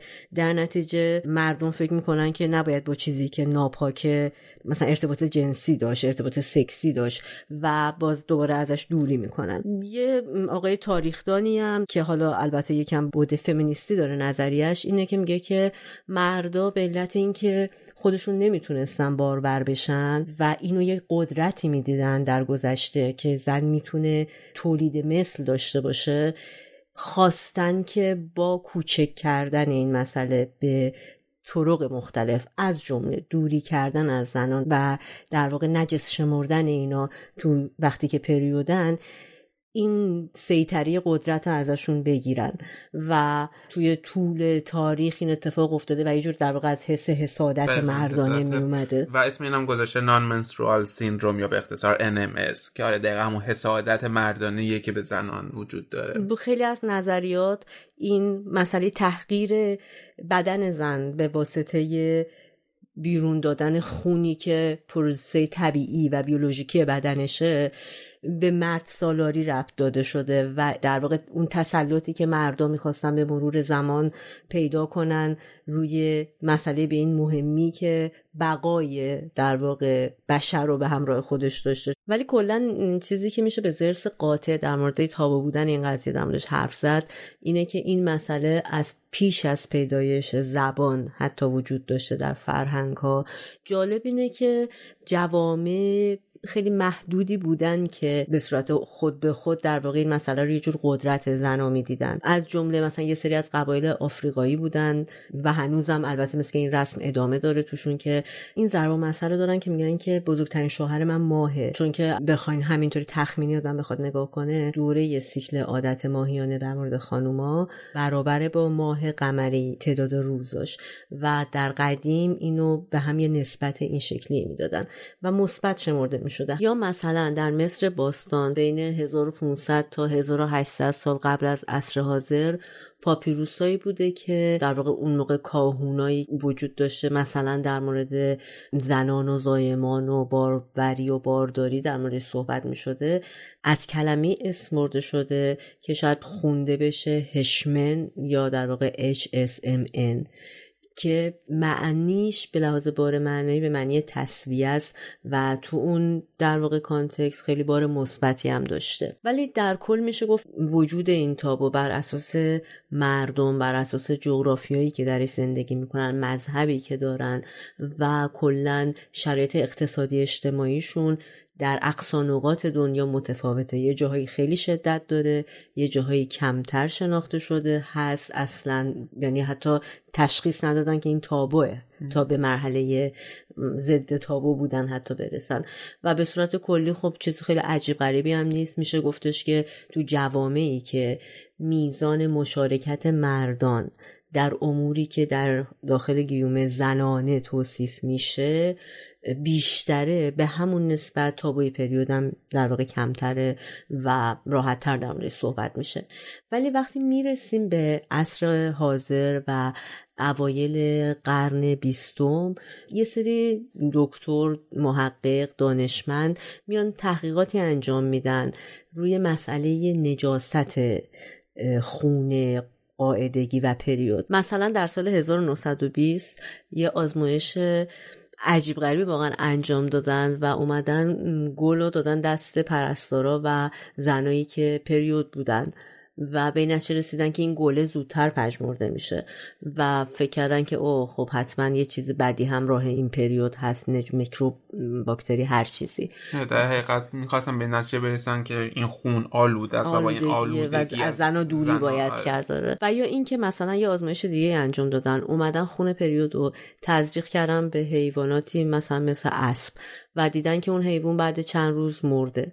اون زمان این نتیجه رو گرفتن که اوکی پس ما که گفتیم خون پریود آلودگی داشت و این حرفا ولی بعدا ثابت شده در خون شخصی که ازشون خون گرفته شده اون انسان خونش باکتری داشته که اون باکتری منجر به مرگ اون حیوان شده. و مثلا نظریه های دیگه شبیه به این وجود داره که خون پریود و اگر بذاری کنار آهن زنگ می‌زنه آهن. حتی اگه ما اینو برگردیم یه مقداری تو دست نوشته هایی که از سالیان شاید مثلا هزاران سال پیش برای ما به جا مونده برمیخوریم به این تعابیر که اینو های درخت بریزی درخت میوهاش میریزه. انواع اقسام چیزای منفی تا تونستن به این قضیه نسبت دادن که خوشبختانه در اوایل دهه پنجاه یعنی سال 1950 این مسئله رد شد. وجود هر گونه چیزی به تحت عنوان بیماریزا بودن یا نجاست به معنی واقعا بهداشتی نبودن مثل چیزی که مثلا خونی که شما بذارین بله حتما باید مثلا شما اینو بذارین تو محیط غیر تو محیط خب، آره. مثل هر چیزی مثل قارچی که کپک می‌زنه یا میوهی که کپک می‌زنه. در این مسائل کاملا منتفی شد. ولی همین اواخر یعنی تقریبا تو سال 1990 یه آزمایش دیگه انجام شد و تو اونجا در واقع فرضیه این بود که بله اسپرمی که مرد تولید می‌کنن آلودگی داره. این آلودگی در واقع اسپرم به وسیله عمل جنسی به زن انتقال داده میشه و زن به وسیله پریود این خون رو از بدنش میده بیرون به همراه اون اسپرم و یه جوری پاکسازی می‌کنه قضیه رو که این نظریه هم در واقع بدن رد شد به خاطر اینکه هممون می‌دونیم که بعد از پریود احتمال بیماری های مجاری تناسلی و رحمی برای خانوما بالاتر میره. شانسش. آره همه این حرفا که می‌بینیم از هزاران سال قبل تا همین 20 سال قبل هم ادامه داشته در مورد آلودگی این قضیه بوده و اون وقت اون آلودگی باعث شده که تابو بشه این قضیه و در موردش راحت حرف نزنیم. ولی حالا بیام از نظر بیولوژیکی ببینیم که چه اتفاقی افتاده توی هزاران سال گذشته و میلیون ها سال گذشته که این قضیه به صورت تابو در اومده. همونطور که تو گفتی طول سیکل پریود زنانه تقریبا معادل ماهای قمریه و تقریبا به صورت میانگین 29 و نیم روزه که معادل یک سیکل کامل ماه قمریه و تنها انسان ها این دوران سیکل دارن. مثلا شامپانزه ها سیکلشون تقریبا 36 روز تا 40 روزه و مثلا بقیه پستان دارن 19 روز تا 28 روزه. انسان تقریبا تنها جانداریه که سیکلش با ماه قمری یکسانه. و بعد آقای به نام نایت اومده یک نظریه تکاملی رو مطرح کرده که خیلی هم نظریه جالبیه. اون اومده از دو میلیون سال قبل شروع کرده و وقتی که اجداد ما که هوموسیپین ها بودن و گردآورند شکارچی بودن در قبیله های بزرگ با همدیگه زندگی می‌کردن و مردها معمولا به شکار می‌رفتن اتفاقی که میافتاده حیوان های وحشی که وجود داشتن تو طبیعت دید خیلی بهتری از انسان ها داشتن و در حقیقت دید در شبی داشتن که می‌تونستن انسانها رو قافل گیر بکنن و بدون اینکه انسانها متوجه حضور اوناشن بهشون حمله بکنن و بکشنشون و بخورنشون. و از اون ور یک اتفاق دیگه هم که میافتاده مردان قبیله وقتی می‌رفتن شکار می‌کردن گرسنه بودن و شکار خودشون رو همونجا میخوردن و بعد برمیگشتن به قبیله. اتفاقی که مثلا تو میمون ها می اتفاق میفته میمون ها وقتی شکار می‌کنن شکارشون رو همونجا می‌خورن و معمولا وقت به زنها و بچه, ها آره یا گوشت کمتری می‌رسه یا باقی مونده می‌رسه. و تو قبیله انسانی هم همین اتفاق میافتاد. و از اینجا زنها اومدن یک نقشه کشیدن و یک استراتژی خیلی هوشمندانه رو انداختن که کل این قضیه شکار رو به هر دو این دلیل به دلیل نور کافی بودن و به دلیل اینکه شکار به قبیله برگرده تبدیل کردن به یک مراسم آینی. به این صورت که اول زمان شکار رو گذاشتن وقتی که ماه کامل بشه که نور زیادی باشه و یک شرایط برابری بین انسان و حیوان ها وجود داشته باشه. و از اون ور مراسم آینی که راه انداختن به این صورت بودش که قبل از زمان شکار رفتن مردا رو آماده می‌کردن. توی این مدت از رابطه جنسی داشتن با مردا پرهیز می‌کردن مردا رابطه جنسی نداشتن. آماده می شدن برای شکار رفتن مردم می رفتن به شکار شکار می‌کردن باید شکار رو برمیگردوندن به قبیله. اون وقت زنها این شکار رو پاک می‌کردن آماده سازی می‌کردن و بعد به صورت مساوی بین تمام افراد قبیله زنها بچه ها و مردها تقسیم می‌کردن و اون وقت بعد از اون دوران جشن و شادی بود که در حقیقت به پاداش این قضیه رابطه جنسی رو برقرار می‌کردن با مردان قبیله. و این قضیه باعث شده یه جوری در روند تکاملی ما که سیکل پریود زنانه برابر بشه با طول ماه قمری. و از اون ور زنان توی اون دوران که دوران پرهیز بودش در حقیقت از رابطه جنسی همشون توی یک معبد مانند یا توی یک محوطه جمع می‌شدن و دوره هم بودن که اون پرهیز اتفاق بیفته. و دوباره این نظریه است که در اون زمان به مرور زمان این زنان همشون به صورت همزمان پریود می‌شدن. یادمون باشه داریم در مورد یک روند هزاران ساله یا صدها هزاران ساله حرف می‌زنیم و این پرهیزه باعث می شدش که همشون سینک بشن با هم دیگه و با کامل شدن ماه در حقیقت پریودشون پایان پیدا بکنه و بعدش قبل از اینکه ماه کامل بشه پریودشون شروع بشه و این در میلیون ها سال اینطوری تکامل پیدا کرده. و اون وقت بعد اساس تمام این چیزها زنان تو قبیله قدرتمند بودن و از اون ور خون به طور کلی و پریود یک چیز شکوهمند بود. نماد قدرت نماد اقتدار نماد غذا نماد شکار نماد همه چی بود. یعنی وقتی زنان پریود می شدن در اون پرهیز جنسی اتفاق می و می‌رفتن توی اون معبد. آماده سازی بود برای اینکه غذا بیادش تو قبیله و بتونیم غذا بخوریم و بعد از اون بتونیم روابط جنسی داشته باشیم و بتونیم جشن و پایکوبی داشته باشیم. نماد تمام خوبی ها بودش این قضیه. ولی اتفاقی که میفته حالا تا اینجا همه چی مثبت بودش و اصلا تابو نبود پریود. چه اتفاقی میشه که حالا پریود تابو میشه به مرور زمان. بعد از یک مدت قبیله ها رشد می‌کنن بزرگتر میشن افراد قبیله بیشتر میشن حیوانات وحشی بزرگتر میشن اونا هم تکامل پیدا می‌کنن می‌فهمن که انسان های شکارچی هستن که دارن اینا رو شکار می‌کنن و این جنگ شدیدتر میشه. و اون وقت دیگه ماهی یک بار رفتن به شکار جوابگوی افراد قبیله نبوده که بتونه شکمشون رو سیر بکنه و مردان باید به تناوب بیشتری می‌رفتن شکار می‌کردن. و اون وقت یواش یواش از اینجا اون قدرت زنانه و تمام اون اتفاقایی که میافتادش اثر خودش رو از دست میدادش. پریود ماهی یک بار اتفاق می افتاد مردان نیاز داشتن این مراسم آینی و هزاران سال دنباله داشته واسهشون و می‌خواستن ادامهش بدن. به تدریج شروع شد اتفاقی که افتاد. مردا شروع کردن خودشون خون ریزی کردن. به این معنی که به صورت ایجاد زخم روی آلت تناسلی خودشون یا روی گوش خودشون یا روی بدن خودشون خون میریختن و بعد احساس می‌کنن که دارن آماده میشن برای شکار رفتن.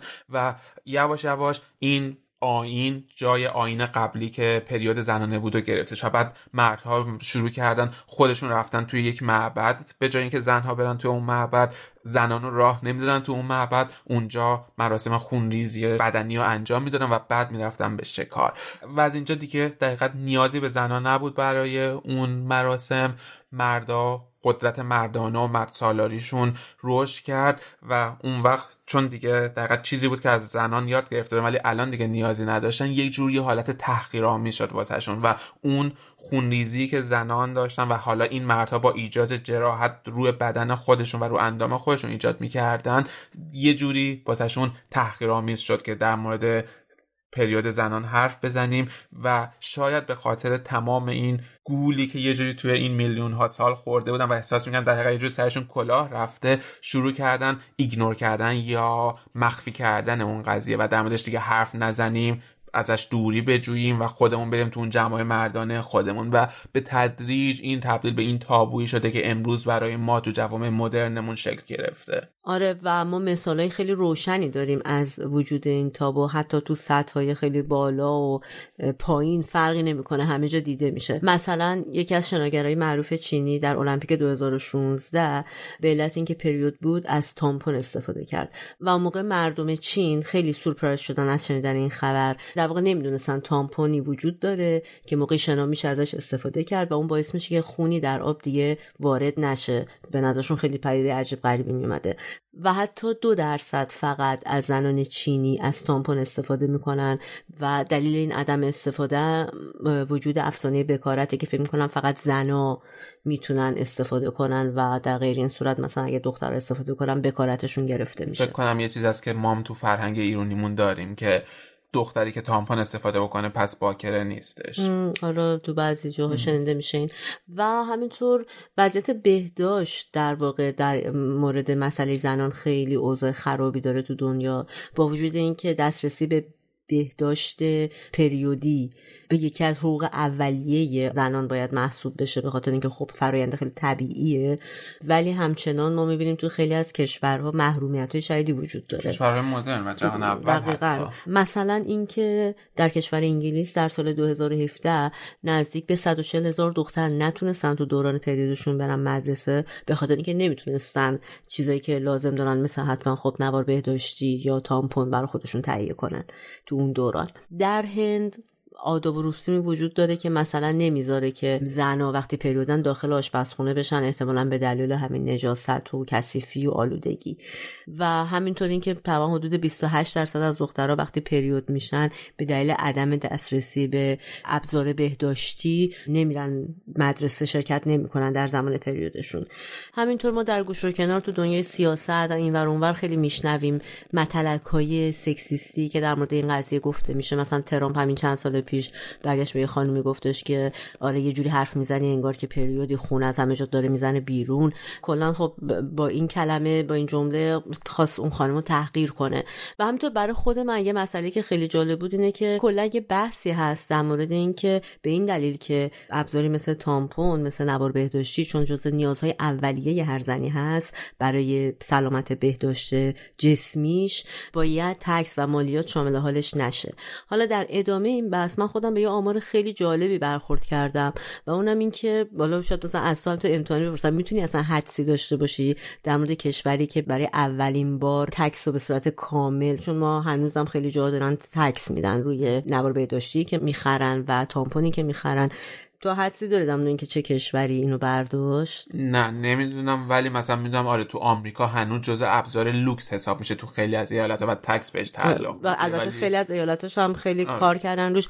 ولی کنیا اولین کشوری بوده که تکس رو برداشته به دلیل البته خب سطح بهداشتی خیلی پایین یعنی بیماری های زیادی که شوی پیدا کرده بوده. ولی از اون جالبتر برای من این بود که سوئد دانمارک و نروژ که خودشون کشورهای پیشرو در مسائل زنان و فمینیسم به صورت کلی همیشه در نظر می‌گیرن یکی از گرونترین تکس های دنیا رو دارن. یعنی کشور اول لهستان بعد می‌رسه نوبت به این دو ستا توی دنیا که مثلا ما می‌بینیم که انقدر مسئله وجود داره ولی من همیشه فکر می‌کردم که مثلا تو ایران طبق همین چیزایی هم که خودم خوندم برای اپیزود این دفعه. واقعا احساس کردم که لپ مطلب بازم توی اینا نیست. یعنی انگار مسئله ایران متفاوته. حداقل اینو من بر اساس تجربه شخصی خودم میگم به عنوان یه زن تو اون جامعه. اینه که مثلا من همیشه وقتی که مثلا یه موقعی خودم می‌رفتم نوار بداشتی بخرم تو پلاستیک سیاه به من می‌دادن احساس من این بود که دلیل اینکه اینو می‌کنن تو پلاستیک سیاه یه جور قایمکی از مثلا کنار اون دخله مثلا بگیر برو اینجوری مثلا می‌دادن خودم همیشه فکر می‌کردم که این به خاطر اینه که مثلا یه مردی اگر اینو ببینه دست من و توی نایلون شفاف روشن مثلا می‌تونه بلافاصله مثلا شبیه سازی کنه بگه آها این نوار بهداشتی می‌خواد در واژن قرار بگیره و او واژن یعنی فکر کنم این تصویر سازیه که باعث و همون قدم مثلا وقتی که در مورد پریود مثلا توی یه جمعی صحبت می‌کردی خانوما بودن مثلا آقایون اون طرف ممکن بود صدا تو بشنون. مثلا اگه تصویر سازی آره مثلا فکر می‌کنم که مثلا اگه مثلا کسی بلند می‌گفت من الان پریودم همه مثلا مرد سری ذهنشون یعنی الان از واژن بدنش داره خون میاد و این تحریک کنن نمی‌دونم. به هر حال مثلا همش من اون مدل بسته بودن ما تو قضیه پریود و صحبت کردن در موردش رو سریح ترین چیزی که تو ذهن من میاد این قضیه است.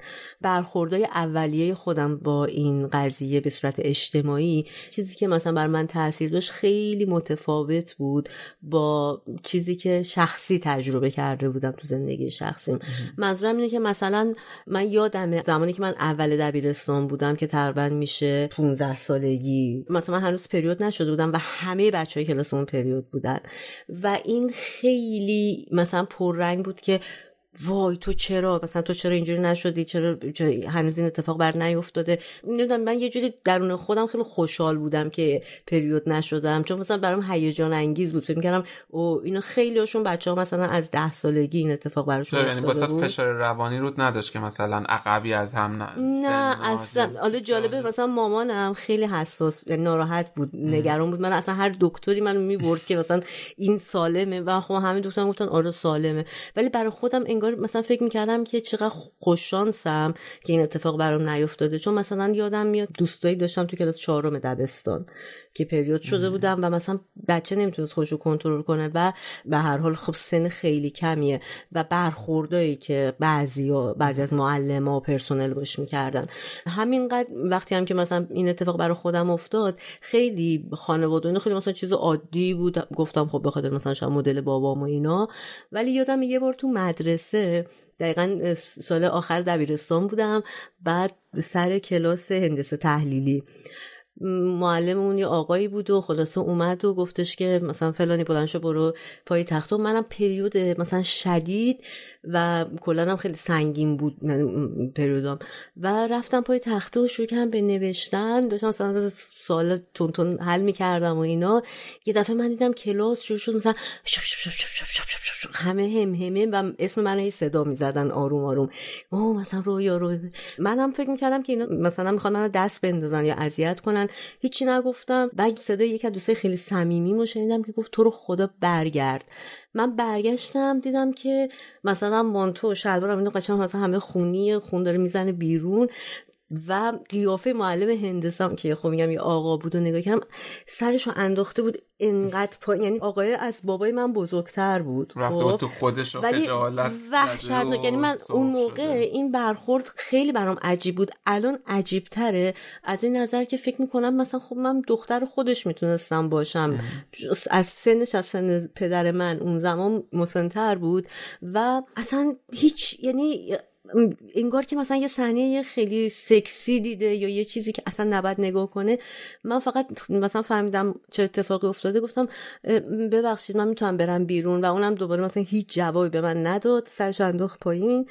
جواب ندارش یعنی که می‌تونی بری.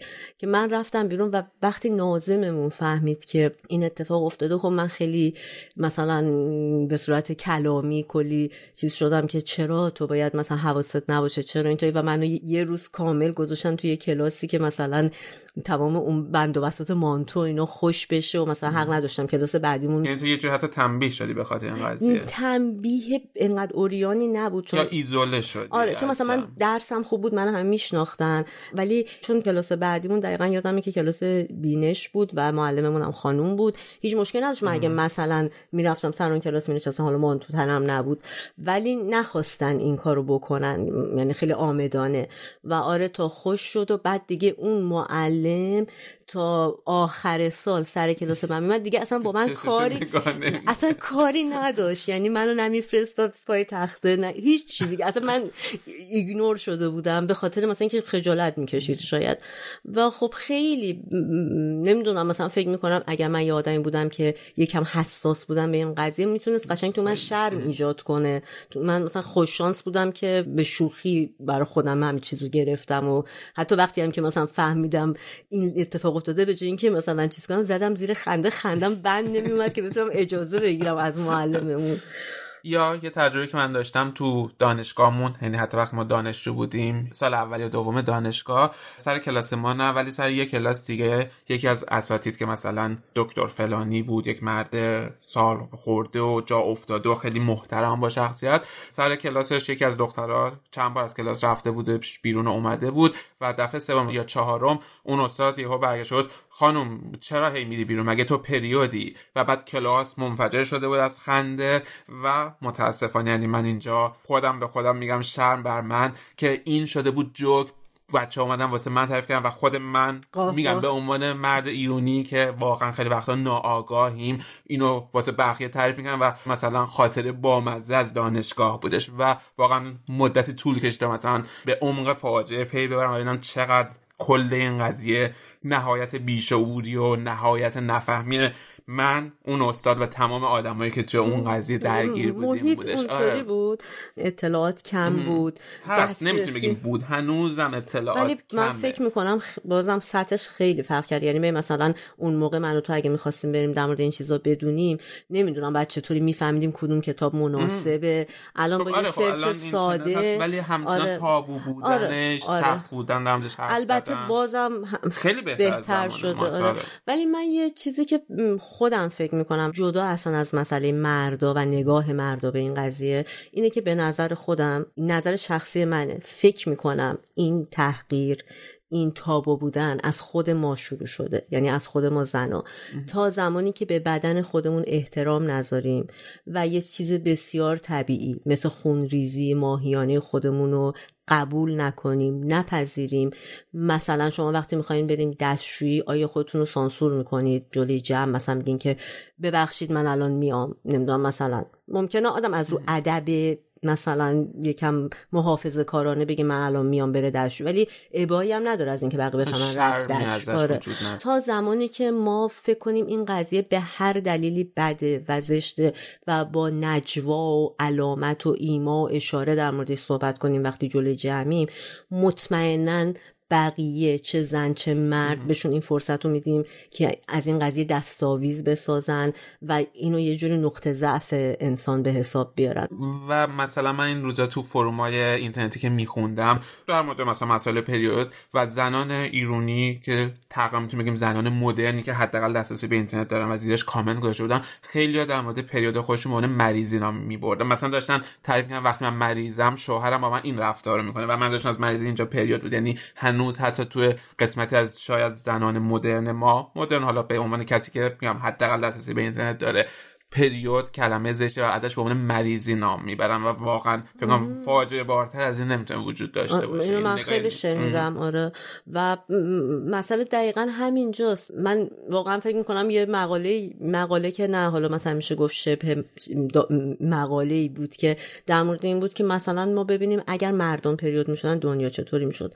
و خیلی حرفایی که توی زده می‌شد خیلی بر من باورپذیر بود. برای اینکه فکر می‌کنم اگر دنیای مردانه مسئله به عنوان پریود داشت حتما این قضیه تو خیلی از جاها لحاظ می‌شد حتما مثلا شاید مردا به همدیگه یه جورایی مثلا وقتی که پریودشون تموم شد خیلی با افتخار تبریک می‌گفتن که ای تموم شد ای و راحت یه شب شدی قبلش وقتی آره. پریود می‌شدن حتی افتخار می‌کردن آره. بهش و یه چیز پوان اینو یه چیز مردونه آره منظورم ولی می‌کردن. با صحبت کردن در موردش آره، بود یعنی. اصلا با گردن فراخ در مورد این قضیه صحبت می‌کنن حتما تو دنیای ورزش مربیا اینو تو برنامه آموزشی که برای بازیکناشون داشتن لحاظ می‌کردن سیکل پریودیشونو و بسیار مطمئنم بازتر بود و کاری که ما داریم می‌کنیم علیه خودمونه. یعنی هر چقدر ما به بهانه نجابت به بهانه حوج به حیا شرم نمی‌دونم بعضی وقت آدم مثلا کلماتی رو استفاده می‌کنن که شما رو بخوان متهم کنن در صورتی که از اون قضیه پیروی نکنید به این مسئله.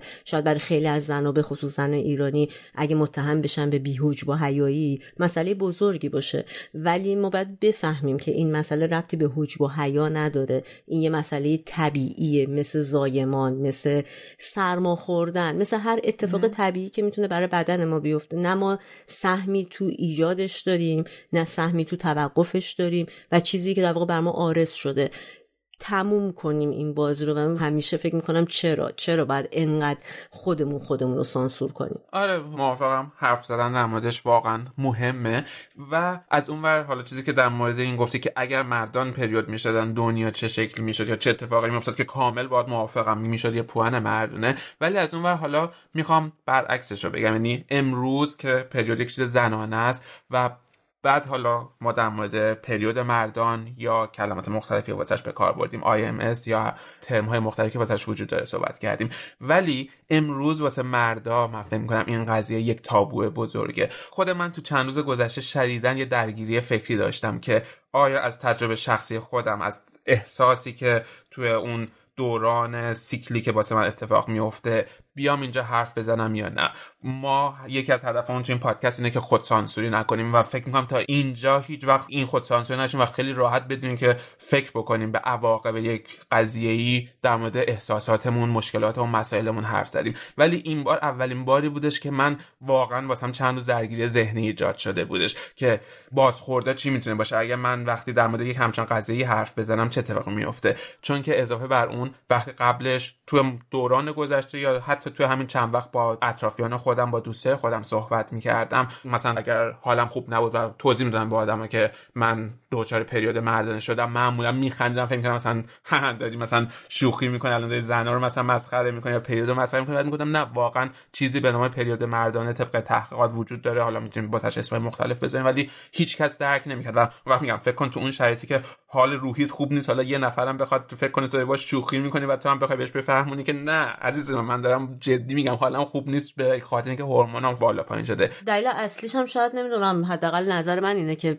به این ربط داشته باشه که یه مسئله زنانه رو مردا دوست ندارن به خودشون نسبت بدن به خاطر اون آیدنتیتی و هویت مردانه که سالها بشر برای مرد ساخته. و اون وقت می‌دونی اتفاقی که میافته اینه که ما همونطور که میگیم در مورد پریود زنان باید آزادانه بتونیم حرف بزنیم.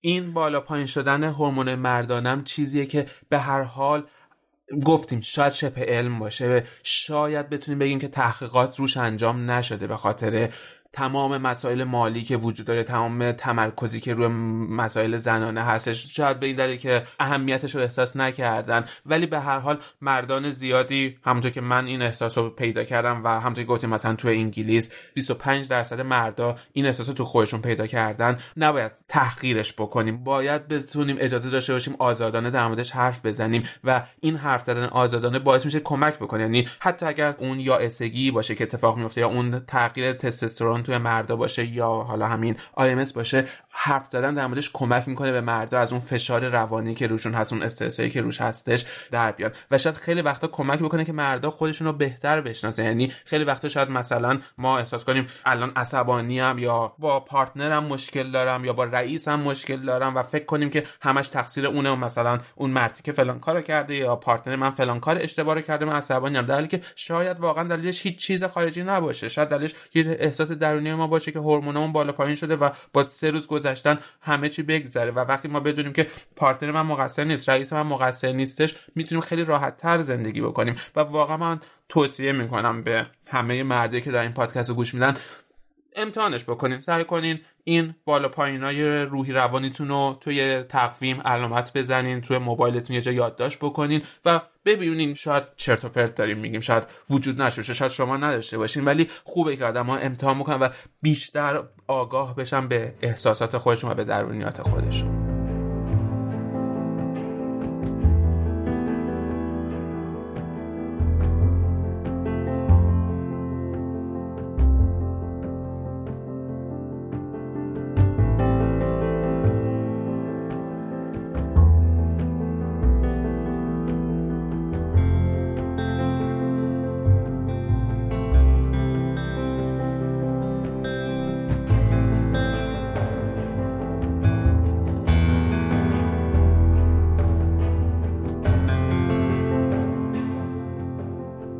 چیزی که شنیدید قسمت چهاردهم از پادکست سکوت برروها بود تحت عنوان پریود مردان علیه زنان پریود. خیلی دوست داریم که نظراتتون رو با ما در میون بذارید. طبق معمول همیشه میگیم که منتظر فیدبک هایی از سمت شما هستیم. هر جور پیشنهادی که داریم برای بهتر شدن پادکستمون با آغوش باز ازش استقبال می‌کنیم. و بیشترین کمکی که می‌تونیم بکنیم به پادکست ما اینه که اگر دوست دارین پادکست ما رو معرفیش بکنیم به اطرافیان خودتون و اگر پادکست ما رو دوست ندارین کلا پادکست رو معرفی بکنیم به آدمای دیگه و آدمای بیشتری و جذب این گروه کوچیکی که ما داریم و پادکست سازهایی که داریم کار می‌کنیم جذب بکنیم و به آدمای بیشتری معرفی بکنین. ما رو می‌تونین توی تمام شبکه های اجتماعی مثل توییتر، اینستاگرام یا تلگرام با سکوت برها پادکست دنبال بکنین یا می‌تونین به ما به آدرس سکوت برها پادکست at gmail.com ایمیل بزنین. و خدا, خدا.